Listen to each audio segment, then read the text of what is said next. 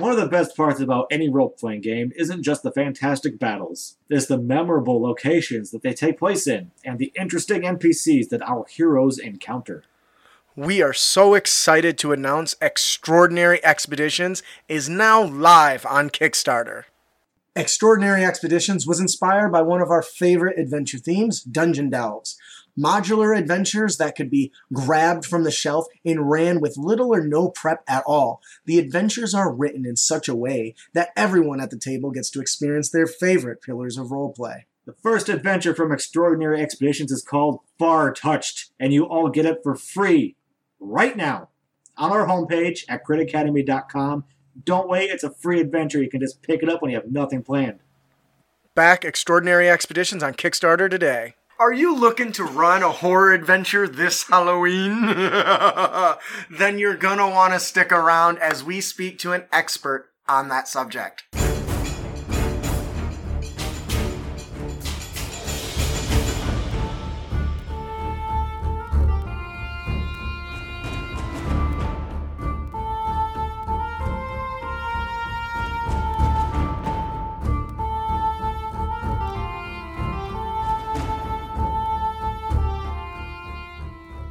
Hello and welcome, heroes, to the Crit Academy. I am your host, Justin.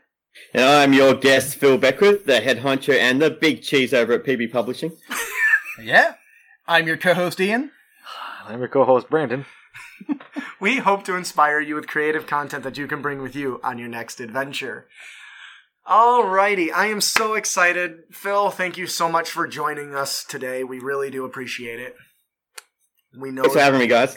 anytime. I'm a big fan of your content. So, um, before we really get into you know the the meat and potatoes of why you're here, uh, can you tell us a little bit about yourself and what you do in the world of Dungeons and Dragons? Yep. So I'm, uh, as I said, the, the big cheese over at PB Publishing. So I, I create D and D uh, fifth edition adventures more than anything else. Uh, publications, but adventures more than anything else. Um, got a few of them around here, as you can see. Um, best-selling DMs Guild and DriveThruRPG author. Um, I'm, I'm most most known probably for the Haunt series as well. Mm-hmm. And we played two of those games actually. uh, I am a I am a huge fan, so I want to uh, thank you again. Um, if you guys are interested in checking it out, you, you really need to do that. Um, where is a, a a good site place for them to catch you um, to follow along with your your exploits?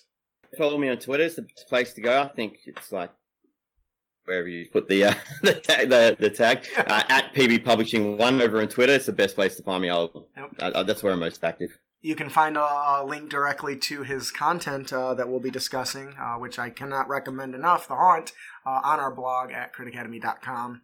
Um, now, you write D and D adventures. Obviously, my favorite that you have run so Mhm. far that I've really dug into is horror, which is the the campaign theme that we're going to be talking about today. You know, the the Mm. um, there's elements that make a Dungeons and Dragons game a horror theme, right? There, it requires a specific type of elements. So, um, Mm. now obviously there's a few things that an adventure specifically needs.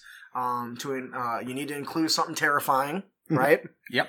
There needs to be Always. tension, and there needs to be Mhm. scares. So let me ask you, Yeah. how does the haunt capture that? What are some techniques you used? Okay. Yep. So horror, tension, and scares. Uh, so uh, something horrific. Um, well, the haunt. I think it, it all comes down to the atmosphere of of um, setting up those scenes. So in the in the whole the, the, the whole first half of, of the first um, adventure in that trilogy is is mostly just setting up the scene and allowing the the, the the players to learn the the the history and the backstory of this mansion that they're walking through. So the whole bottom floor of this mansion is all them learning this backstory bit by bit, and they're throwing in a few monsters here and there. But it's not it's not monsters at all really until you get higher up.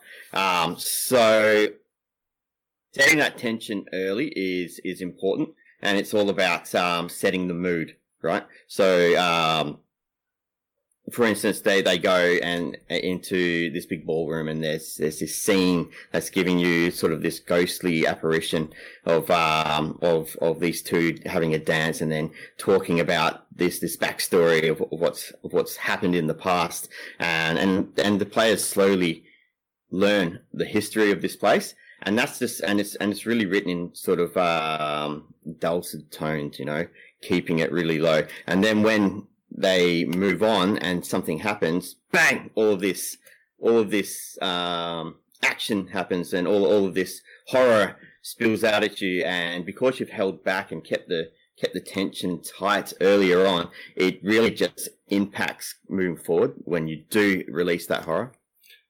Yeah. And I think your your adventures capture that really well. And um, Mm. one thing that I really noticed, I, I grew up with Child's Play. I don't know if anybody else grew up with that. So Yeah. it, it was very uh, reminiscent of my childhood nightmares when I had this, you know, has this little doll running around terrorizing people. Yeah. Um, and it was a lot of fun for and me. look, at, keeping that tension as well. Like the, when you first meet the doll, it's not attacking you at all. It's Right. just a doll, right? hmm It A starts lot, a lot of players put it in the backpack straight away. Uh, that was one of my favorite things about this adventure. Everyone I've run this with, I always ask them, like, hey, what do you think the doll looks like? And it's different for everyone. That's so. That's awesome. yeah. yeah, I like that. Um, so we talked a little bit about you know the horror and the tension. Um, you know, horror being you know death and gross things, which are generally related to that. Then you have the tension, which is what's really pulling the the players into the experience, What's right? around this corner? What's around this? Is there right. something in that closet? That's right. Yeah.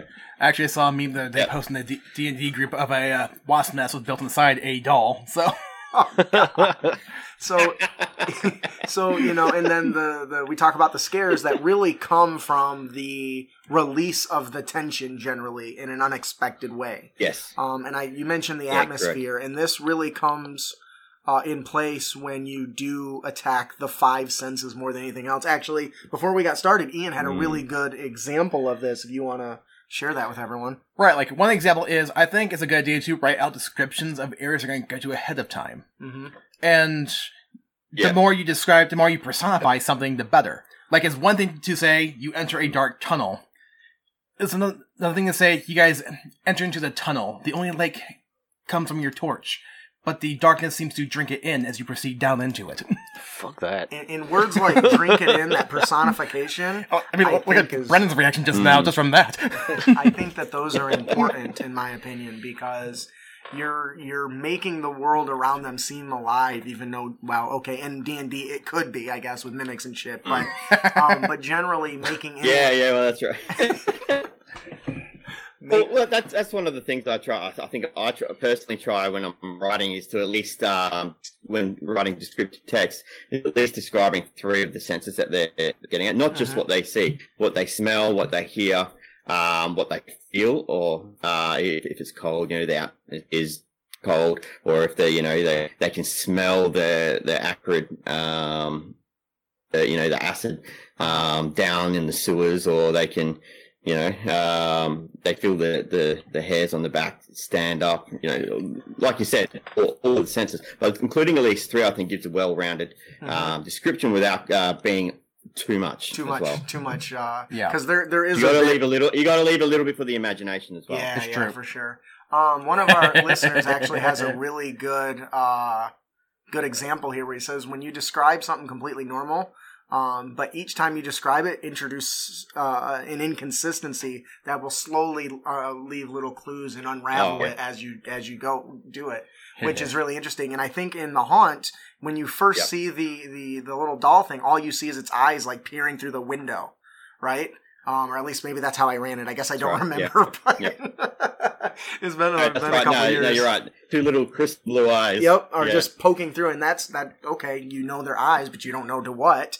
And then you walk in and you describe, you see this little, you know, child's play creature thing sitting there, all innocently not doing nothing, and then you can correlate. Oh, you a closer inspection, you know that the eyes are a little blue, you know, and it just kind of goes uh, hand over hand as you you you move through it.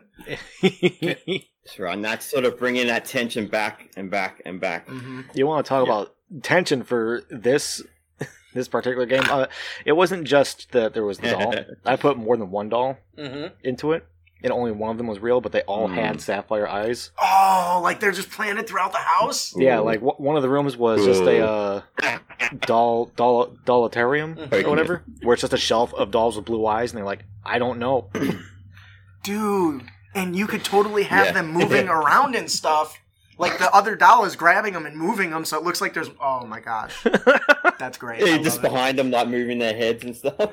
Then you gotta. That's where that perception perception would really come in. You see little scuffs, uh, scuff marks on the on the ground, you know, uh, uh, that weren't there a moment ago, as you heard the skittering across the floor. You know. You know, building off that, I You can, look- I can see actually a strong argument for horror games in particular, and of course, make sure your players are okay with this. Right. Right. Is make sure that yeah, yeah. As- instead of having the players roll for perception and all that, have the DM roll it behind the screen. Mhm. So, so, so uh, Mm. obviously you can get descriptions like you swear you see something move in the corner of your eye, but when you dart that direction, there's nothing there. Shadow people. and that's interesting because you take away because there's no matter how much we try we know that players if they know they got like a three are going to respond as if they got like a three on the roll so i do see Yeah. that there is a Yeah. benefit to that because they're not going to have that meta knowledge to know how high they rolled to determine what they see you know and so that's really interesting. It's the same as yeah, it's the same as what they did with uh with Tomb of Annihilation, right? With the navigation rules, Yeah. where you with the DMs rolling the um the the survival check behind the screen, Mm. you get a real sort of a backstory. Um, you learn something about him that gives you a bit of empathy for him, and you're like, oh, maybe it's not so bad, but then he's probably going to die. It's, uh, They're it's setting like- you up for this. It's such a cliche in horror movies nowadays. You can I'm not sure you which can term It right is. pick, you Yeah. can pick people. It's like, oh yeah, he's done. Oh, it, it flashed out for a second yeah, he says he's got two weeks left until retirement. You know he's fucking dead. This is how it works in those movies. oh that's funny Yeah. Oh, um so But that just sort of leads into the tropes. Okay, we're right? back. And uh, tropes are handy as well. Yeah um so we got the uh, uh, the ability to use the uncanny and unknown as a tool for fear. what do you mean Uh, the uncanny means Hmm. a situation, object, surrounding, uh, surroundings, or a person that is off from what it should be. It's a peculiar Mhm. situation or sensation, like something in your gut that is telling you to run away. What makes dolls and clowns so creepy? That's a really good example because they're meant to be funny and adorable, but it's something that's They're not. yeah, right. There, it's something that is just off about them, and I think the the well, I hate to go back to the, Mm. the child's play, but it does it really good. It's meant to be a doll, but it looks like it's going to kill you, but it's not because it's got like uh, a damaged you know face or it's ripped apart. It just gives an unsettling feeling. And I think that you can apply Yeah. that to a lot of inanimate objects Mhm. um, and especially in a game of D and D where you can make things come to life like animated armor, um, I think that that even makes it even more so. Yeah, Uh, the, the fear of the unknown haunts us all the time. Yeah, This simply means a situation unfamiliar to us is uh, playing out. We can end up Yeah. dead in a number of horrible, frightening ways, and information about our surroundings is key for security. Which is uh, actually something that reminded I re- me as to why uh, that video game Dead Space was so terrifying. successful. Is because the person who made it, he was also on sets of like uh, Friday the Thirteenth and all those old horror movies. And he specifically says the best form of horror and fear is the absence of horror and fear. Yes. So Mm. when I was younger, Yes. I was playing the the the Doom. The it was like the new 3D Doom, right? Doom Three. And yeah, whatever. Mm, mm, mm, And I remember, I will never forget this stupid hallway. I walked down this hallway with my little flashlight. I'm terrified. I was like, something's going to jump out at me. And so I'm looking around. I can hear things Yeah. crawling in the, and I get to the end of it, and I was actually devastated that nothing jumped out at me. Like my heart was racing, and there was nothing. Like the expectation The old- drove I- me. That's right. It's like the original Alien movie, right? You don't even see the alien for like a good two thirds of that movie. Yep. Yep. Um, but it's, it's all about the tension and looking around corners in dark places, um, and and just seeing sort of the the, the traces of, of, of the alien. Mm-hmm. Uh, you don't see the alien, so it's all that tension building up again, and um, and it's the absence of, of the horror as well that that keeps that tension there. Right. I- right. Like going can- off of that, like I I don't watch horror movies in general, but many of them I have watched, I've lost count how many times I'm like, hey, we're gonna get a jump scare in three, two, and you can predict it. right, and that kind of for me at least yeah, yeah, gives me yeah. some attention. But there are some that I watched, like uh, I'm drawing a blank on there. What was the uh, Stephen King movie in the hotel? The Shining. yeah, like there was what Yeah. like the best jump scare was like I was just I did the countdown in my head. I'm like, wait, nothing happened. You're like a and Let I- And then it happened. oh, my Get time. 45 sec 45 seconds later. popped up. I like that. yeah, yeah, yeah, yeah. But- yeah, it's clever. But also, one thing that you always want to do too is we got to develop a spooky setting. Oh yeah. Obviously, Jinky. like building a horror setting should be a fun, creative exercise. And we all know the creepy elements of hmm. a place that can send chills down our spine. Graveyards. Yep. Really? Mansions, piss out vacant of me. houses. Looking at what we've gone Basements, over man. so far, though, you can start Yeah. Building a setting that brings the fear to life. So how does uh, so I couldn't agree with this more because I'm terrified of cemeteries, which is weird because I don't believe in ghosts. Never seen one. I have no reason to believe that something's going to crawl out of the ground and attack me. Yeah. But it is so uncomfortable. what what are some scene, uh, or settings that the Haunt trilogy takes place in that really brings out that um, that horror theme? Yeah. So there's, uh, uh, I guess there's two major settings in the trilogy. Uh, there's an old, uh, ancient, haunted mansion, uh, which you don't really know is completely haunted until you get into it, but um, you could probably tell from the from the outside. And people go into it knowing, right? So this place is haunted, so they already know how they should be feeling. Uh, walking into this place, they're already feeling uneasy looking at it, right? Um, and the other one is is a is a is an old uh, ruined sanitarium or or old hospital. Um, that that just sets my spine on chills. Well, and I, I agree with the hospital too because um, hmm. you, there, so much darkness happens in a hospital, and so Yeah. when you're in a s- Oh, place where it's dark and you know people have died here, I mean that's that's worse than the cemetery. At least the cemetery they arrive dead. here in a hospital, people die and they come back. This is where it happens. Every time I walk to a cemetery, it's like, oh, okay. and then all the, and then all the other stuff that sort of happens right to, to their bodies uh, before they're dying as well, which is probably worse. Right. I tell you what, if I walk into a cemetery and I see a gravestone with iron bars over it, then I might be afraid Why? because they're trying to keep something from coming out.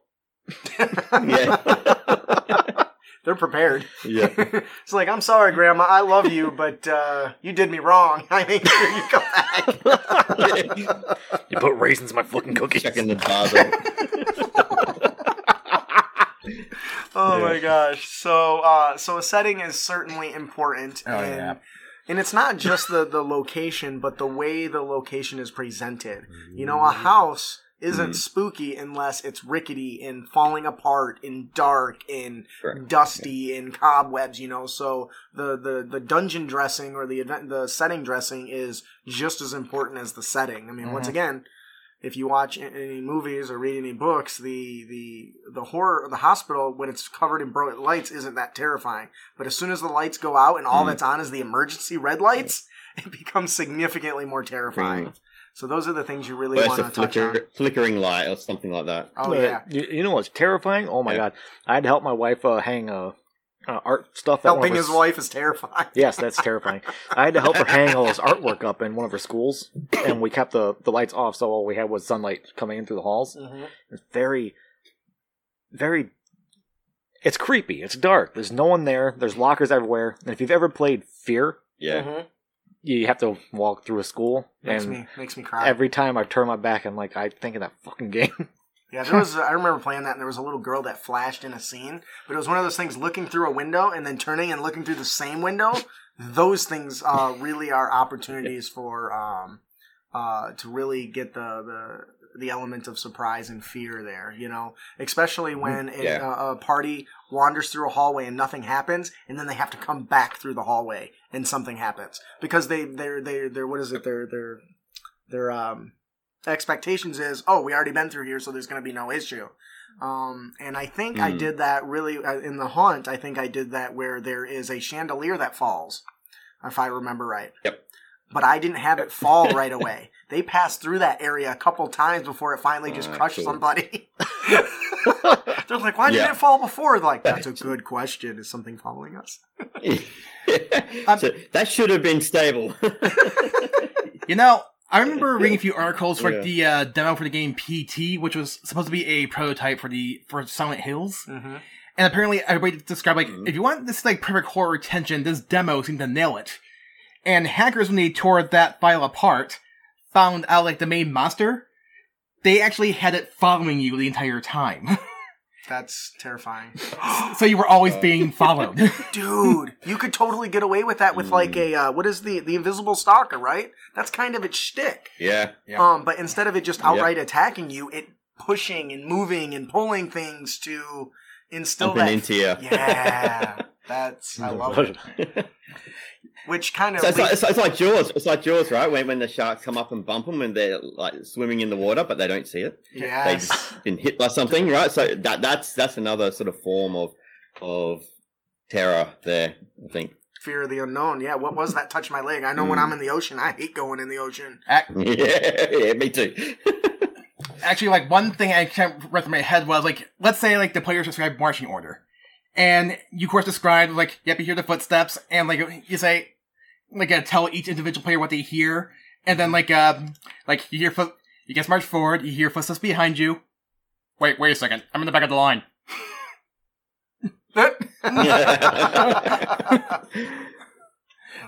Does that make any sense? or, me- or, or messing with their senses. You know, you hear footsteps over over to the right, and then, then you you feel something brush up against your neck from behind, and that just sort of sets off conflicting senses. I think is is a good one too. Um, so that leads us into our our next uh, kind of talking point here. That's uh, building a significant threat. To build tension, our killer or monster or ghost needs to be a serious threat. This is the case with most tabletop RPGs in the genre, but it's important to reiterate this point of heroic games as well. Oh, oh yeah. And I feel like this can become more and more difficult potentially the higher level your characters are. Yeah, It's like, oh no, we're stuck inside this ma- haunted mansion. Dimension door. I'm out. Planes walk. it is something Vanish. that I absolutely love about the haunt. I haven't checked out the Or polymorphing Uh, like, like the big giant mouse into a squirrel. I haven't checked out the second haunt yet, or the third one. Yeah. But in the first one, Yeah. yes, every creature in there is a major threat to the players, and not once do they Mhm. ever see it coming. Yep. Yep. That's what I like Yeah. the most about them. Yeah. Can we just? uh I just want to Yeah. take show everyone this for a second. This is so you you've had three of these, and you just released your your special edition uh, uh book here, the the Haunt Did. trilogy. Um, it's very Mhm. difficult for anybody that doesn't know to get physical books on DM's Guild. Yeah. So kudos to you for Yeah. achieving that. Um, Thanks, man. Uh, I know that that Yeah, takes a lot of work. oh, or Garwin. Oh, even better. Yeah, it's been in the making for a while. Yeah. Tell the second to last person in the line they say don't hear anything behind them. The wizard was taken by a face spider. Yes, I approve of this message. um, so actually, I guess Cool. we only got one more point on our notes before we get in because I do want to talk about some of the stuff that you've done in here Yep. that I think is really clever and really unique. That's unique to this book as far as I've seen. I mean, I don't own any book that's similar to it. So, Yeah. um, uh, we mentioned uh, the build a significant threat. Um, this ties in with don't be afraid to kill your characters. Um, Player characters. Yes, characters. Player characters, whatever character, any character, um, because that also steps up the level of fear. Because a good example in in, in the haunt when I ran it, um, my you go through the the you see the little vision uh, that happens in one of the like the dining room or something, and then there's a place where I don't remember if there was already a weapon there or I just placed a magic sword, but there's a zombie beholder. It was, yeah. Um, yeah. In and the pool. In the pool. I yeah, I had a player who was gung ho on about getting that thing, and it because the other player characters or players weren't willing to leave them to die, even though it was due to their own, you know, uh, incompetence. I guess I don't know the right word, A but different player Yeah. died from that uh, encounter. yes, another player died from it by this the disintegration ray thing that I that I used, and um, and that player was always mad at the other player because he only died because the other player t- wanted a weapon and would not retreat. and would not retreat. Yes, um, Yeah. and but that just shows like once that happened, they're like, all right, maybe we should go somewhere else. this, this place is dangerous. right. Now, this does to me double down on something I always think is important to RPGs in general, but even more important with horror games. Your actions have consequences. Yes, absolutely. That's super super important, and um, I think that that really becomes out in horror uh, horror themes more so than regular D and D style games. Yeah. Um, and Oh, there was one for my players was on the second floor when they realized that there was such a massive threat because they took care of the whole beholder problem because they Mhm. had their own strategy and tactics. It's like okay, that was pretty smart. That worked. When they got upstairs, there was the uh, the ghost, if you remember correctly. I do. The person who found the body got possessed like that. She just snagged him. hmm What they do? They go to the laundry room where there's that big vat of water, Mm-hmm. and they try to drown him. Time to drown, biatch. and then they can't get get him to release. So uh, uh, the cleric, I think, that had um, hmm create water, Create and destroy water. create destroy water. They got rid of the water, and after the ghost noticed the water was gone, they screamed, did psychic damage to him, let go, ran over the stairs, unpossessed him, and threw him down the steps. That's awesome. I love that. Um, and they're like, "Fuck!" Or a good way to mess with a player's perceptions senses is make one player in particular think that they're surrounded by monsters and they start attacking them, yes. but actually the other party members. Oh, I ran I ran an adventure where I did that. I, I restructured the, the mass suggestion spell to be more like mass fear. yeah. And it created basically the the, the, the, the what is it? Psych, psych uh phantasmal Force? no, the other one. Uh, phantasmal Oh, killer. Yes. Which is basically the the psychic you see your worst fear and it You turned made me all- feel like a complete dick one time. I, I cast that on somebody. I don't remember. it was a giant. I still don't remember. I play so much D&D, I'm sorry. when I cast on like the fire giant's wife. Oh my god, yeah, you're such a dick. I'm the dick. well, I was role playing that. Anyway, so uh, the other thing I want to uh, uh, touch on um, is that uh, to do horror, there has to be. Don't be afraid just to set. We talked about the setting, but don't be afraid to make the players where the players are physically at. Um, setting the atmosphere, which Phil touched on briefly when we started with dimming the lights and having creepy music, and those are all things that really, really help um, fill their imagination with these thoughts. And because of that, don't be afraid to include a more physical aspect to the game. So when I ran the haunt, I had uh, pre-worked out with my wife that I would call her at a certain time. There's a part in the adventure where you're climbing up the stairs and there's some pounding or something coming from the end of the hall on the other side of this door. And um and so when they were creeping down the hallway step by step, they're worried, you know, they've been running into this little demon devil doll thingy and they found a flesh golem in the basement and some shit and so they're getting kind of cu- cur- uh, curious. So i had texted her i was like hey i need you to get out here. And so if, if for those who don't know my on my the show studio in my office is uh, separate from the house. So i texted her she came up to the outside of the door of the room we're in. All the lights are dim. We only have candlelight and then when I, I basically she could hear me through and I says, as you guys approach a loud thunderous bang, and she started slamming on the door and they all jump out of their seats.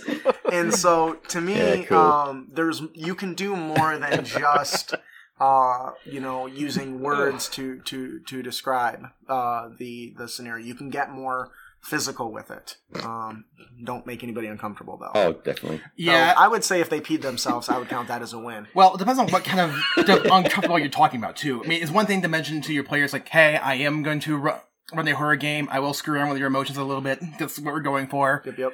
But as I mentioned before, I had a DM in one game who actually screamed at the top of their lungs like an ear-piercing shriek, and it was so loud it actually made me physically hurt my my ears.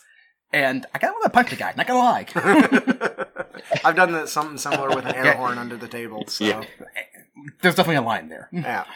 Um, so, uh, uh, Yeah, there's absolutely a line. Yeah. Um, so now I want to talk more about your book because there's something very specific about this that really separates it uh, from other things. But before I do that, is there anything you want to talk about that's in it that we should uh, cover that really helps and uh, really helps people run the great horror adventure that is The Haunt or something similar?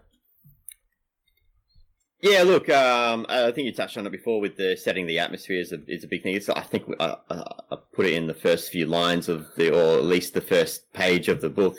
It's just setting the scene or setting the, the room up. Um, use dim lights, use candlelight. That'll bring the whole experience in into the table, into the middle of the table, and keep it between yourselves, the players. No distractions around. The the darkness beyond the table is not there, um, and that really just brings it all in and, and really sets that that tone, that that sort of um, dulcet tone, which you can then boost up whenever you want. Like you, you you be talking in in um, really hushed tones while everyone's in at the table, really focused in what's happening, and then bang. You've got a, you've got a jump scare there, ready to go, you know. just slam that table, and they won't be expecting it and that that'll just set set the heart going. That'll set the tension, and that'll set the tone for the entire game. Yeah.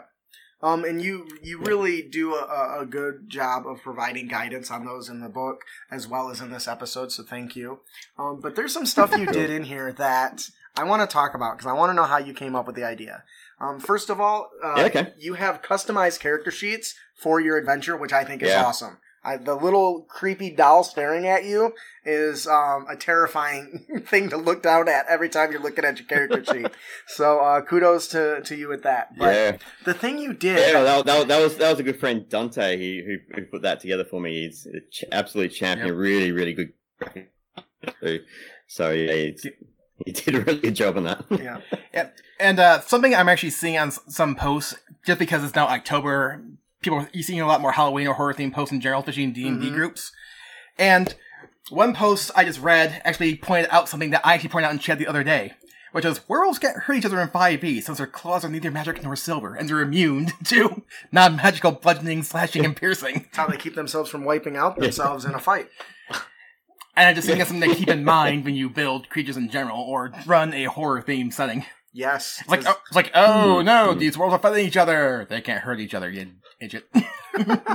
um, so the thing I want to talk about and I want to ask you about is you put in Yep. here special sheets that track the encounter and have the Yeah, monster stat one. blocks, have the monster stat blocks and everything on like a page, which yeah, yeah. is um, just so cool. How did you even? How did you even come up with that idea? I really just wanted the book to be grab it off the shelf and you've got everything you need other than your friends and your dice.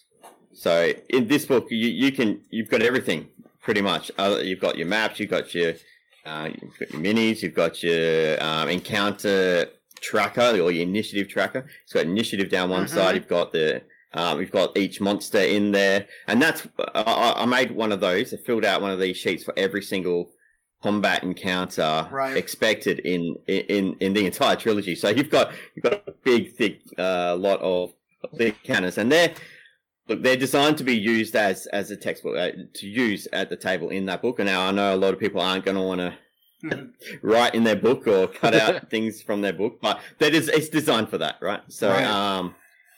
So they, they, they used to be so you can track uh, notes, so you can track HP on on those sheets at the table. It's got everything you need all on one page, ready to go for every single every single combat encounter. It's got a separate one. And what's even cool is you have some that, uh, like if this encounter only had a ghost in it, you have uh, blank spots you left here that you can fill in your own monsters if you want to enhance Yeah, the, right. the combat. Which, once again, dude, this is awesome. So one thing that, uh, so uh, we'll talk about it here in a minute, but in one of the, the adventures we just wrote, one of the things that I hated about all the books I have is all the monsters in the appendix. So I'm constantly flipping back and Yeah. forth, and it drives me bonkers. Now I do Yeah. understand that makes it easier to find, but in the same token, I'm using it right Mhm. here. This is where I want it. And so being able to either scan Yeah. this or print it off or just rip it right out of the book and sit it on the table for easy Have reference is fantastic and very clever.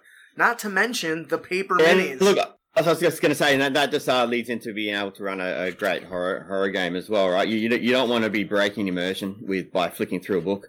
You want to have it all right there ready to go. You want that flow just to keep going because you're you're setting that scene, and it's all about the, that atmosphere. Yeah, I, I love the, the paper minis that are in here. Um, so can you tell us a little bit about those? People can see. but- Guys, one of them. Yep. What's that? Um, yeah, the, the, the, uh, held up one of the paper minis made up in front of the camera. Yeah, I was Are we trying. It's oh shit, I'm, I'm dropping failing. things. But there, there it is. um, yeah, look, um, that was uh, the, the, the, art, the artist that, that made those is Paper Golem. So go check uh, him out on uh, Patreon. I think is his best place, or or um, Twitter. But he's awesome. So he makes. He, I've seen him. Make, he's made a whole heap of um, paper minis for a lot of the hard, uh, official hardcovers. Mhm. So, and he's a fellow, he's a fellow Aussie as well. So I, I've got, I got in touch with him and, um, and he was able to come on board to do all these paper minis. So basically I've made, um, we've put into the book every single unique, uh, monster. So if there's five, say five, uh, maniacs, we've got five maniacs in, in, in you know, one of the appendixes that you can just cut out and Okay. used at the table. So so we've got one one mini per each individual monster throughout the entire book. So That's you've nice. got like heaps and heaps of these minis to, to put together, but the, they're ready to cut out and and fold up and put straight onto your table. Awesome. I, I, I wanted everybody to, to be able just to you know, have that experience and, and not be using, say, a coin for, for a ghost or whatever. I wanted them to have a mini that they could put down That's as fair. part of purchasing the book. I wanted them to have everything that they possibly have that you could get from a book uh, to make that experience as special as possible. And obviously, you did put like perforated like uh, pages on there, and obviously not everybody is like comfortable with like tearing actual pages out of the physical book. But that doesn't mean you can't scan it. That doesn't mean you can like uh print it from the PDF. What have you? Yeah, that's Um, right. Yeah. That's right. So, so I, I, I offer offer a PDF version as well, and um, Yep. and I offer if you, if you buy if you buy the hardcover, there's also an option to buy the hardcover with the PDF at no extra cost. Nice. Of course, I know that people aren't going to want to people aren't going to want to cut out the books as much as it's designed for that. They're, they're not going It's an to. excellent, So, excellent uh, marketing uh, ploy, by the way. Kudos. Yep. Yep, yep. What's that? Sorry, mate. Excellent marketing ploy. Hey, you can cut these out, but since I know you won't, here you go. you can get the PDF too for a few extra Yeah. dollars. You get you get the PDF for free as well. Yeah. Oh, nice. Oh, okay. I would have put it on for another buck. Like, eh, another buck. Anyways, um, so I'm a greedy bastard, apparently. Uh, anyways, I love the haunt. I love running horror. Um, and I think uh, one of the reasons I invited you on is because I think your adventure really nailed it. Um, no matter how many times I run it, that theme comes across. So, um, if you're, Yeah, yeah, look, big shout out to Travis Legg as well. He, he, he helped me write the second and third uh, modules in, in the trilogy, Yep. and he did a fantastic job with, with a lot of his stuff as well. That's in there. So he, he did a, he did a lot of a lot of work on that as well. wonderful. It just occurred to me that we didn't touch on the fact that don't be afraid to use like uh, props or other tools. Like, like if you're out playing in person, you can like dim the lights, or you can use like uh, music, Yeah. soundboards, Hey. what have you. We did talk we did about talk that. about that. Must have been in chat. All right. Okay, All right. Like a fun one though it's like a play a heartbeat in the background on low volume, Oh my god. The, the, Yeah, the- right? And as you rev up the, Re- rev the tension, increase the heart rate.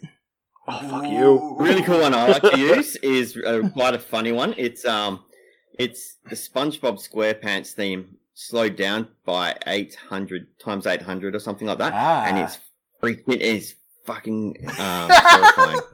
I'll have to go check go it look out it now. up on go I look will. it up on YouTube, and it is, and it is so unnerving. Um, and it's just the perfect background sort of ambience, not even music. It's just ambience. I, I thought you were running a horror horrible. theme. Why is this titled SpongeBob SquarePants? Yeah, Don't worry about that's right. But man, have a look at it. It's, it's I will. cool. All right, that'll do it for our main topic. Uh, before we move on to our unearthed tips and tricks, we have a shameless plug. Um, we have to. We've we've spent talking about the how awesome the haunt is. Um, now we want to talk to you about something we're working on. Shame. Shame. Shame. Uh, one of the best parts about role playing games isn't just the fantastic battles, it's the memorable locations that they take place in and the interesting NPCs that our her- heroes, heroes, heroes encounter. We are so excited to announce the Extraordinary Expeditions that launches on Kickstarter on October 12th. Yeet! Extraordinary Expeditions is inspired by one of my favorite adventure themes, Dungeon Delves. Modular adventures that can be grabbed from the shelf and ran with little or no prep at all. The adventures are written in such a way that everyone at the table gets to experience their favorite pillars of roleplay. Oh yeah. Yeah. Uh, the first adventure from Extraordinary Expeditions is called Far Touched, and you all get it free right now on our homepage at critacademy.com. It's true. Assuming the wife has fixed the link because I just checked it and it wasn't working. So to be determined. You can also head on over to Ellie edit. rebrand.ly slash uh, ex, uh, extraordinary dash expeditions. Um, Uh. oh, she said she fixed it. You're good to go. so please consider uh, picking it out, uh, picking it up, checking it out. Um, I really uh, a lot of work's gone into this. Uh, I want to thank RJ Productions, who's also partnered with us to do this. So Mhm. hopefully you guys will like it. If you're looking to top off not just the creepy horror theme with the haunt, but Far Touch deals with a lot of alien far realm type stuff, which is just creepy in and of itself. So consider checking out. It is free. If you do like it, please leave a rating or review and help other people find it, and maybe back us when the Kickstarter goes live. And now, what you've all been waiting for our Unearth Tips and Tricks segment, where we bring you new and reusable material for both players and DMs. Alrighty. So, Ian, would you like to tell us about our uh, character concept today? Our character concept is Charlene Pumperstamp, a female gnome. Say that five times fast, I catch. Uh, her description is she's uh, runty and weak looking, and she wears a long yellow cloak, which she also keeps her silver hair in a pixie cut. Her eyes are a deep amber, and her teeth are white and near perfect. Personality wise, she's a lively one, has a spring in her step, and bounces in her breeches quite literally. She is obsessed with dancing. She constantly tries to fill her life with a variety of dancing. Her brief stint in her town's militia gave her the which for her wasn't enough. Cursed with vampirism at a very young age. Oh no. That escalated quickly. Charlene has worked very hard to control her curse. She hopes to save up enough money to one day pair, pay a cleric to remove the curse. And her motivation, her name or reputation has been wrong in the past. I'm sorry, you guys. Going all Abba on people. You can blame my wife for that one. They're having like some big comeback tour thingy. Anyway, so uh, what do you? Th- Uh, what was that movie where there was that? I think it had it was an interview with the vampire, something like that, where there was uh, one of the characters was a, like a little girl. It's because um, she's very upbeat and lively. That's something that honestly I don't generally see at a D and D table. Um, Nope. and everyone always has these her reliving those moments with the one she loves, and so she's making new memories, knowing they're gonna. Die. I don't know. Just it seems so deep to me. They can be so deep if you you play it right. So. Yeah, absolutely, adds a lot of depth. Yeah. But for our character concept, um, our monster variant of the podcast is the Remnant Oozling. The oh. origin, you're going to start with the stat block of the Minotaur, because we like to give you guys, you know, most of the hard work done for you with the CR and everything, right? You're going to lose sight, language, and its great axe. We're going to give it some new features. Damage resistance to acid, cold, and fire, because, you know, it's an ooze and shit. We're going to give it immunities to blind, charmed, and deafened. And we're going to give it blind sight out to 60 feet, which means it's beyond blind beyond this radius. We're, of course, going to give it the amorphous ooze ability that, um, uh, so long as the ooze doesn't have uh, uh, any bones engulfed, it can move through a space as narrow as one inch wide without squeezing. But Justin, that's weird. What do you mean bones? Well, let's get into get into that in a second. We're gonna give it a bloodied condition, which means when the ooze has less than half of its hit points, it compresses and releases any bones that it may have in an explosive barrage. Each creature in a 15 foot radius uh, cone or sphere uh, around the ooze must make a Dex save or take 66. Uh, I put piercing. That probably could be better bludgeoning or piercing, depending on how you want to roll with it. Yeah. Um, on a failed save or half as much on a successful one, the creature then abandons the bones and attempts to escape until it finds a suitable replacement. So what are we going to do? We're going to give it the shape changer on top of that. So now that it explodes, it also can cha- change shape. So the remnant, yeah, the remnant ooze uh, can shape and change its form by engulfing a set of creatures' bones that is large or smaller. The process takes 1d4 hours depending on the uh, size and uh, how much of the corpse flesh remains that needs to be dissolved. Upon completion of taking the new form of the bones, the ooze takes the general form and features of the bones. This is its strength, dex, and hit points are all the same as the engulfed creature. Additionally, it gains any physical features the bones may have possessed during uh, before being consumed. The ooze, uh, the ooze's slam damage is reflected by the shape of the bones consumed. The damage die is 1d6 for small creatures and increases by an additional D- d6 for every uh, size beyond that. We're- Sorry, there's a lot here. Up to large. uh, up to large. Yeah. We're, we're also going to give it corrode metal because it corrodes shit. That's what it's going to do, which means it's going to give penalties uh, to weapons and armor, which can destroy it. Uh, and the ooze can each eat eat through four inches thick of non-magical metal in one round. Now, we're also going to give it the slam, which I promise is the last ability. we're going to give it the slam, uh, which means it does bludgeoning damage plus acid damage. Um, you can get the stat block for this on our, our Patreon page if you want the whole thing, or on our show notes on our website. And the target, if the target is wearing metal armor, uh, its armor is partly corroded, which then deals a cumulative minus one to its AC. If the armor uh, penalty is reduced to AC of 10, it is destroyed per a lot of the, the oozes to begin with. That's a lot to unpack. Um, so I have to ask Phil, what do you think about this uh, remnant ru- oozing? Other than it being a five-page stat block, um, no, it's now this thing can be.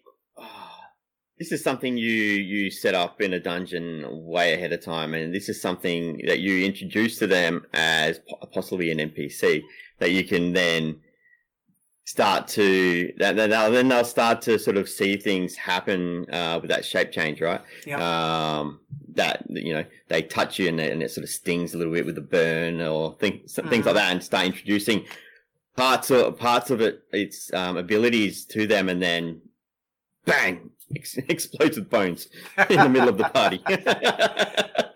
The uh, I'd love to hear what uh, what do you think, Brandon? I can see the DM being a total dick with this creature, Yeah. and that and that is that. Uh, uh, what, what was it? Its ability where it can uh, squeeze through anything to try to escape. Mm-hmm. Yeah. What if it's trying to squeeze through the dirt and stuff and trying to figure out how to, how to get out, and it just so happens to stumble upon Bones. uh yeah uh Tarrasque bones. well, it got all up to large, Oh, up to large. Okay. so maybe it'll just be the Tarrasque head. I don't know. Um, so the thing I really liked about this is uh, Waka waka waka waka. honestly, I can't take credit for this idea. Um, in the in the the Mistborn series, they have oozlings that consume bones and shape change. They're kandras, I think. Uh, and uh, I took this idea from that because I love the idea of having a well-defined enemy consistently. So, uh, yeah, Yep. yeah, definitely. How about users in our chat? How to horror. Murder mystery where the culprit is a changeling, fourth level assassin, fourth level gloomstalker with alert and either mobile or sharpshooter feats, and expertise in stealth and deception, wearing glamored studded leather. Anybody could be the killer. we want to uh, uh, reiterate: we want to scare the player characters, not necessarily kill them. Yep. Um, and Yeah. that sounds like they're gonna die. That's what that sounds like. Somebody is. or some maybe one of the players is already dead and has been replaced by this thing. God, that's good. Yeah. Anyways, all right, so that'll do it for our, our monster That- variant, the remnant oozling. That's where note passing can come in play. Right, right. Brandon, would you like to tell us about our encounter Our of the podcast? Man, I'm sensing a theme. what is this? What, what do you, encou- don't, you don't like my Our encounter? encounter. e- Everything is a pun with you. It's true. Our encounter idea is called Hello Mummy. that sounds so much better when you say it. Hello Mummy. Are you my Uh, mummy? Hello, mommy. It was just another day in the Hi, sleepy Mum. town of Blackhaven. It was just another day in the sleepy town of Blackhaven. The sun was shining, the air clear, and life had returned to normal. The annual harvest festival is in full swing. That was until a tremble ripped through the ground, shaking and breaking. A large rift appears outside, just outside the town, and protruding from it is the top of a pyramid. That's weird. Where'd that come from? It's a volcano. uh, cracks in the pyramid's top allow a strange odor wafts to allow a strange odor to waft through the air. Mmm, smells like century-old bacon.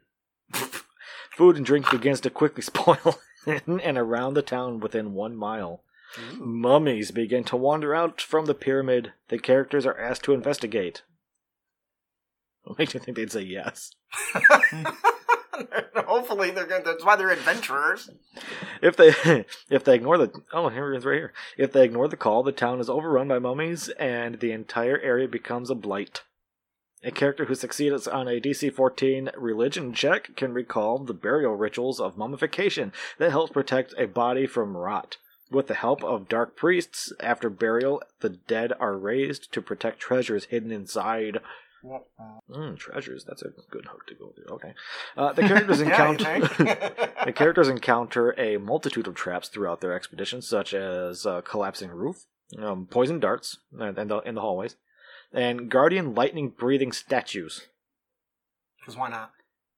They'll get tasered by a statue. Deep inside, beyond the grand gallery, is the king slash queen's chamber, uh, along with a horde of artif- Oh, Artifact. I thought it said artificial. Along with a horde of artifact treasures and coins worth 255 gold pieces. Resting on the sarcophagus is a ruby hilted dagger of venom. You gonna taste my venom? Uh, a character who succeeds on a DC 18 religion check is aware of the common ritualistic practice of cursing treasure. Once the dagger or treasure is picked up, the pyramid begins trembling and shaking. The characters have 10 rounds. Uh, use a countdown die. Yep, I'm a fan of those. I love those. That'll Uh, build tension too for your horror games. gets down the tube. to escape before the pyramid sinks back into the ground and be imprisoned until they starve and die. A creature that takes treasure from the lair is cursed until the treasure is returned. The cursed target has disadvantage at all saving throws. The curse lasts until removed by a remove curse spell or other magic. What do you think, Phil? Sounds fun. I love that that that cursed treasure. it just brings them right back in, doesn't it? yeah. Um, Well, you're greedy. If you want it, you're gonna have to stay. It reminds me of uh, the movie The Mummy, where the guy is like hoarding all the little golden scarabs, and turns out, oh, psych, you're gonna die. yeah. Movie Oh. gave me nightmares. Right. Uh, this is a pretty straightforward uh, mummy uh, encounter. Um, I really like this one because it uh, it does. We do talk a lot about using traps and stuff, and then of course the cursed items. Uh, you can make one item cursed or all of them. I chose to go with all of them because players are and characters are greedy as hell, and doesn't matter what they take. Can you imagine them picking something up and then uh, having them, you know, get cursed and then think, oh, I'll take this, I'll remove it, and then I'll pick up something else, and they just keep getting cursed because I feel like that's what would happen. Um, I do think that this works best um, at lower levels than higher levels because if they have access to the remove curse spell, um, you want it to be uh, it's it's gonna make it's gonna trivialize that unless everything they touch curses them because then you're just gonna go through spell slots and then the mummy lord's gonna find you and you're all boned. Yeah. um, anything else on this? Anything you would add to it to make it better or uh, totally change entirely? I think it's, I think it's great. Mummy rot is terrifying too. Yeah. Uh, so if you're not including mummy rot in your games, you're missing out. That'll do it for our encounter of the podcast. Hello, mummy. Phil, would you like to tell us of our magic item that comes from the haunt? It does from the first one. Um. Okay, so this is the Leech's Emerald from the Haunt One. So it's a wondrous item. It's rare and re- requires attunement. Uh, this green emerald is the ancient relic imbued with necrotic energies by an, uh, an evil necromancer long ago. Its ma- its master and wielder, once attuned, can attempt to magically implant the emerald into the chest of any living creature. The creature must successfully win a grappling contest to be able to resist that attempt. Mm-hmm. As a bonus action, the Emerald's Master can then use it to transfer three d6 hit points from the victim to the to them uh, to themselves if within 60 feet. So basically, you're just pulling HP across to you, leeching off of the uh, creature. The Emerald has uh, two charges per day and regains all of it, uh, all of its expended charges daily at dawn. The gem exerts no control over the victim otherwise, but the master of the emerald knows its uh, the creature's direction and distance at all times. If the emerald crosses into another plane, the owner knows which one. Nice. The gem, uh, sorry, uh, extraction, right. So extracting it, a skilled physician can remove the gem with a successful DC 17 intelligence medicine check, but the patient suffers 4d10 piercing damage on on every attempt. Yeah. Oh no! If they fail You're so dead. yeah. Uh, a greater restoration spell can be used to eject the item as well. The emerald uh, radiates evil and should be and should its master ever use it for its intended purposes, their alignment permanently shifts one step closer towards evil. I love this. Yep. You- You know what I hate about this So- item? Hmm. My players uh, they were reading the, the end of it. Uh, uh, their alignment permanently shifts a step closer to evil. Uh huh. Well, they wanted to use this gem so badly, and they figured out a way around it. How so? Oh, The cleric paladin put him on himself, making the master the squishy player. So whenever the paladin gave himself temporary hit points, he'd have the players leech off of him to stay alive. Ooh, Oh my gosh. clever. That's very good. Right into his own like chest. that. Yeah, right. Just like Iron Man, he's got a little. I mean, it was, it was a smart yeah, yeah. it was a smart play. But I was like, I'm pretty sure it's not supposed to be used like that. But okay, that's creative. That's how you. That's how you do it. You get Real inspiration. fun, man. I really like this because um, it really is. Uh, it really defines how dangerous um, the necromancers are and how they do anything to make themselves Mm. better. like, Yeah. well, I've just got Yeah. twenty of these Yeah, yeah. things that I've created. well, okay, you can only attune to three, so the NPC's got three of them, and he's got three servants. He just drains them every day to keep himself alive. And mind, you guys ever watch that Mhm. Cheech and Chong uh, flick where one gets hurt and the other one feels it? That's kind of what I'm thinking of. Like, um, Yep. Ooh, get him spider legs so you can control him remotely. ooh, I like that. That's cool. Um, I thought this was really cool. I really had a lot of fun with it. Um, when I ran it, that's why I wanted to include it. Um, Mm. to me, the, having the so I, anybody that doesn't know, I, I had the uh, the doll was constantly running around and climbing up on people on their bodies. Um, and when she got a hold of this thing, she was trying to shove it down their throat. so you know, nice. All right, I think that'll do it for our magic item, the Leecher's Emerald from the Haunt. I don't like that. What? What? Chat just now. Flesh to sewn into shaped stone into greater restoration equals living flesh bricks. What the hell? People are coming up some weird shit. Uh, I I love saw it. Squishy Bruce. Not undead, living. Haha. All right, so that'll do it for our magic item. Uh, our dungeon master of the tip is no nat 20 auto successes. Set a DC. So, no roll in your game should ever require a natural 20.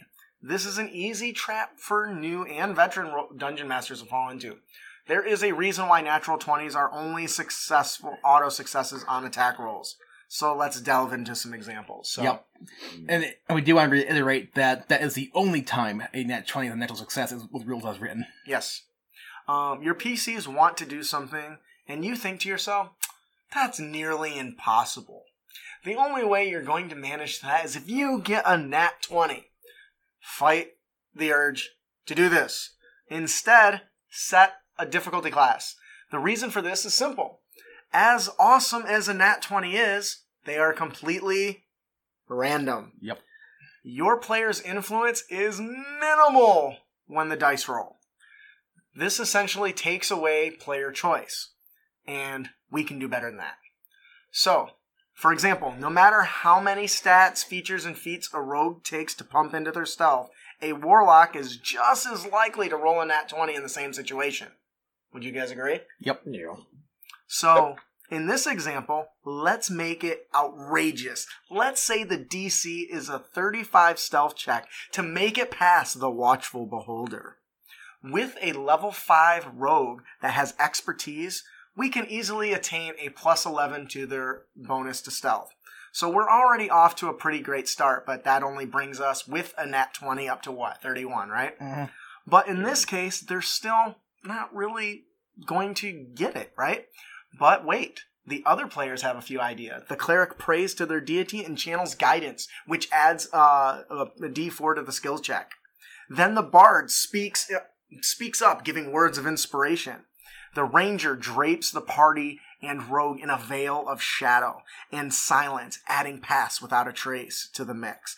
Now the rogue has a d4 plus a d8 plus 11 plus 10 to their stealth for a maximum of 33. Now we can't forget the d20. So in the end, it's still going to come down to chance. But because of the agency that we've given the PCs and the choices that the PCs have now made, the chance of success went from nearly impossible to extremely likely. This leads to a feeling of A, accomplishment that wouldn't have been present previously. So go and set your DCs no matter how hard they may be. What do you guys think? I want to hear from Phil first. Yeah, um, anything that'll give um, the the players something to think about, a challenge to to try and get past, you know, um, rather than just roll I miss, roll I succeed. Make it it's, it's a puzzle in itself. For sure. And I think that's great. Anything that thinks makes people think outside of the box. Um, sort of reminds me of what we did with the Big B's book. I think you guys covered that too. Yeah, we did. I Um, love that Yeah, yeah. It's the same, it's the same sort of thinking, just thinking outside of the box, which really Mhm. makes the game go to that next level. Yes. And once again, chat, one of the players says just because the rogue has a plus 10 in stealth doesn't mean the enemy can't have a plus 12 perception. The rogue rolls a nat 20, the enemy rolls a 19, enemy wins by 1. Still, a nat 20 Mhm. goes back to anybody can get the nat 20, Yep. right? And if you're going to tr- create it as an automatic success, it doesn't matter who rolls it.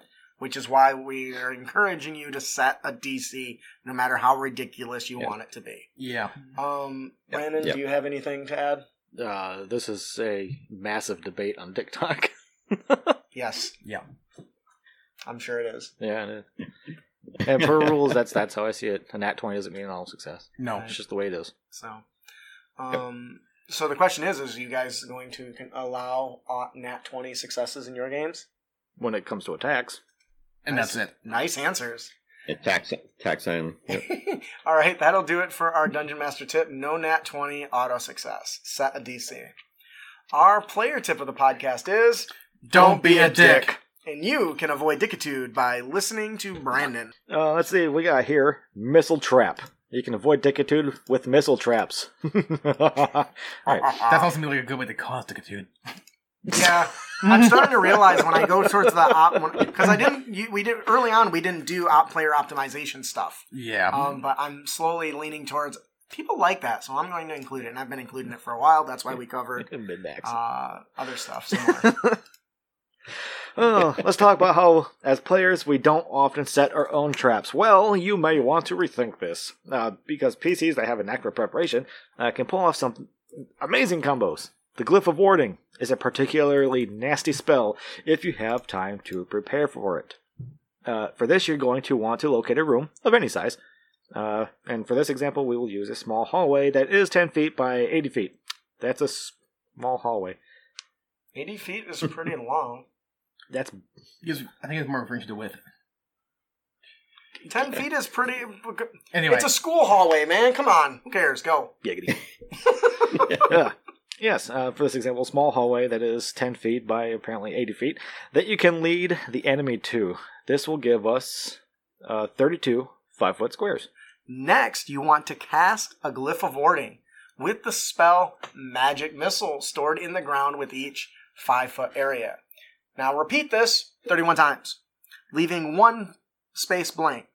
We can set a trigger to be anything we want. In this case, when insert evil bad guy's name here enters the area, it triggers our glyphs. Each trap releases three missiles for up to 15 damage each for a maximum total of 465. What the fuck? Now there's a bit of a weakness with this combo. The first being the, the shield spell can stop the damage instantly. Reminding, uh, remember that, uh, that extra area that we left? Well, that's, uh, going to cast the glyph of warding with the counter spell stored to it. Set, it's brutal. Um, set the trigger to when the shield, uh, spell is cast, and voila, an enemy. No, not gonna, Oh, magic missiles. Shield. Fuck you. oh shit. not gonna lie though, my next question was, yeah, but you can counterspell, counterspell.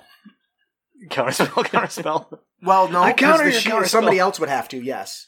Because they're using the reaction already to cast True, shield. but I'm just saying. Well, yeah, somebody else could, but you can't plan for everyone to have counter spell. I guess you could just right. safety first. Maybe you do 30 squares and leave yeah. two for counter spells. Only counter spell if somebody else counters this counter spell. Yeah. As a bonus action, you can break this fortune cookie to use counterspell. Yeah. the last issue that arises with this is part of the reason why games should check material components with costs in games. Yep. Each list of what requires the spell component of 200 gold pieces worth of diamonds. So this example would cost uh, s- 6,400 gold worth of diamonds to do it. That's Yeah. a lot of diamonds. And let's let's be honest, people people always say I'm not going to worry about tracking uh, components. You depends can- on the spell. You can really break the game when you have access to not the cost. Let's think of uh, uh, uh, many of the more potent spells have a gold cost that is really really high, and in diamonds specifically, that are harder to obtain. that for me is different though than Yep. ju- just having a material co- cost, but it has no gold cost. on. Right, that's already included and assume you have that material. But this Right. specifically, these require work Or using of arcane focus. Yeah, Yes. but if you have a good potential to off the BBEG for 6,400 gold, I think it might be worth it. And you know what? Hey, if you're going to on the invest your money, I'm down for it. Now, the last note: this example only uses uh, the uh, only the floor in a five foot areas. Technically, you could place these on one square foot areas on the floors and the walls All and the the way ceilings, uh, and make the damage a lot higher. Happy playing! Yeah. Yeah. oh shit! Um, yeah, that's So it's uh, like a portal that they go through. yep. So for me, uh, this I where do you where do you guys think that the, how would this work best? Because obviously it requires spell slots, so it's going to take preparation. if the players have their own guild Yeah. hall or place of residence. That's what I was thinking. This is a great way to. Well- yep. Go ahead. I was gonna say, or like a sort of, sort of like I guess a, a, a wizard's conclave or something like that, where you've got a lot of wizards or a lot of casters in one place. They're all contributing to this defense system. Um, let's write that down. I Well- love it. Or if you know where a battle's going to be ahead of time, or can manipulate where it's going to go. Right, right. So this this is when everyone says, um, "Oh, I'll just mind control the the king," or "I will cast an illusion." If you don't think that the wizards haven't thought about your cheap ass tricks, don't be surprised when not only is it counterspelled, but fucking twenty arcane or uh, magic missiles hit you in your ass. yeah. Like that's the one thing I never understood. Oh, I can just I've got all this power. I was like, yes, but so do other people. sure, there's a lot less of them, but I mean, a thousand. You can get a, easily find a hundred mages that can cast magic missile. What's the distance on magic missile? I don't know, like a hundred right. feet, maybe. It's Maybe actually much pretty more than that. That's pretty Anyways, far. anything else uh, on this uh, old broken uh, player tip? All right. Yeah. Have fun. I guess. That'll do it for our player tip of the podcast. Don't be a dick. Actually, yes, be a dick. Be a big dick. 120 feet. How much? 120 feet. 120 feet. So a good Save, range. save your gold. Save your gold. Save diamonds specifically. Like I feel like if I was going to do this, I would constantly be like, "Do they have diamonds for sale? I have two thousand gold, and I'd like to buy as many diamonds as I can." And never even leave up. never let the DM what you're onto. Well, it's gold material. It's common material for spells. Common material for spells. Because eventually, Yeah. be okay, okay, okay, until you're like, "Wait, what'd you do in your year of downtime?" Um, I set traps. Where? Everywhere. So, uh, How how long does the glyph last for? Until dispelled. What's the duration on it? or Oh, or okay, moves. If it, go. it, it goes off if it moves, I think ten feet. But it's basically Mm-hmm. until dispelled. So um, Is there it's a spell that will let you move 30 feet? this is Yeah. you, yeah. There is. There's a lot. Rogues can outrun magic missile. What? No, they can't. Homing missiles. Anyways, uh, that'll do it for our. Uh, For how long? Or that'll do it for our unearthed tips and tricks. Before we close out, as always, we like to give away fat loots, and we would just like to say Nom, nom, thank nom, you nom, to Phil for offering to give away a free copy of his PDF of The Haunt. Worth it. Yes, it's a, it's amazing. It is. Um, so, uh, Absolutely. Phil, can you see who our winner is there today? Our winner is. Uh, How do I even pronounce that? Does it make me a dick that I always give the guests those Uh, pronunciations when I can't do it? Uh, I'm gonna give it a shot. Do it. IRL Bandies. I U R I A L B A N D E S. Yes.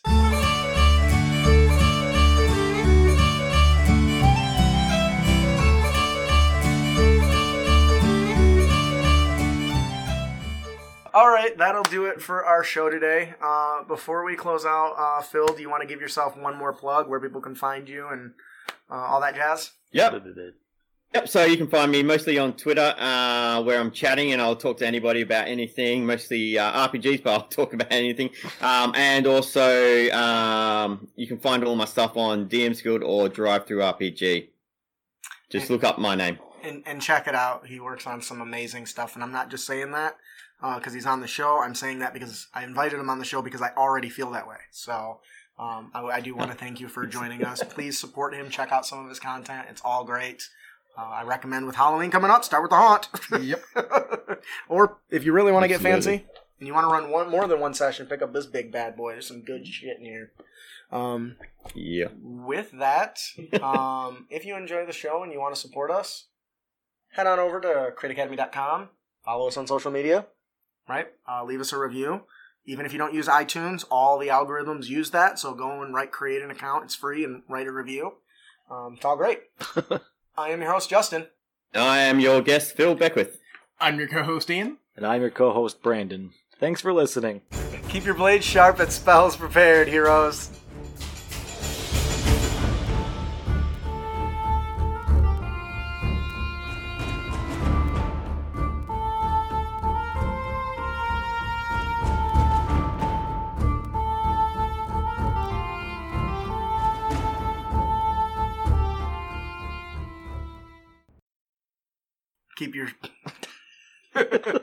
Waiting for Just say it. I thought he was going to interrupt me.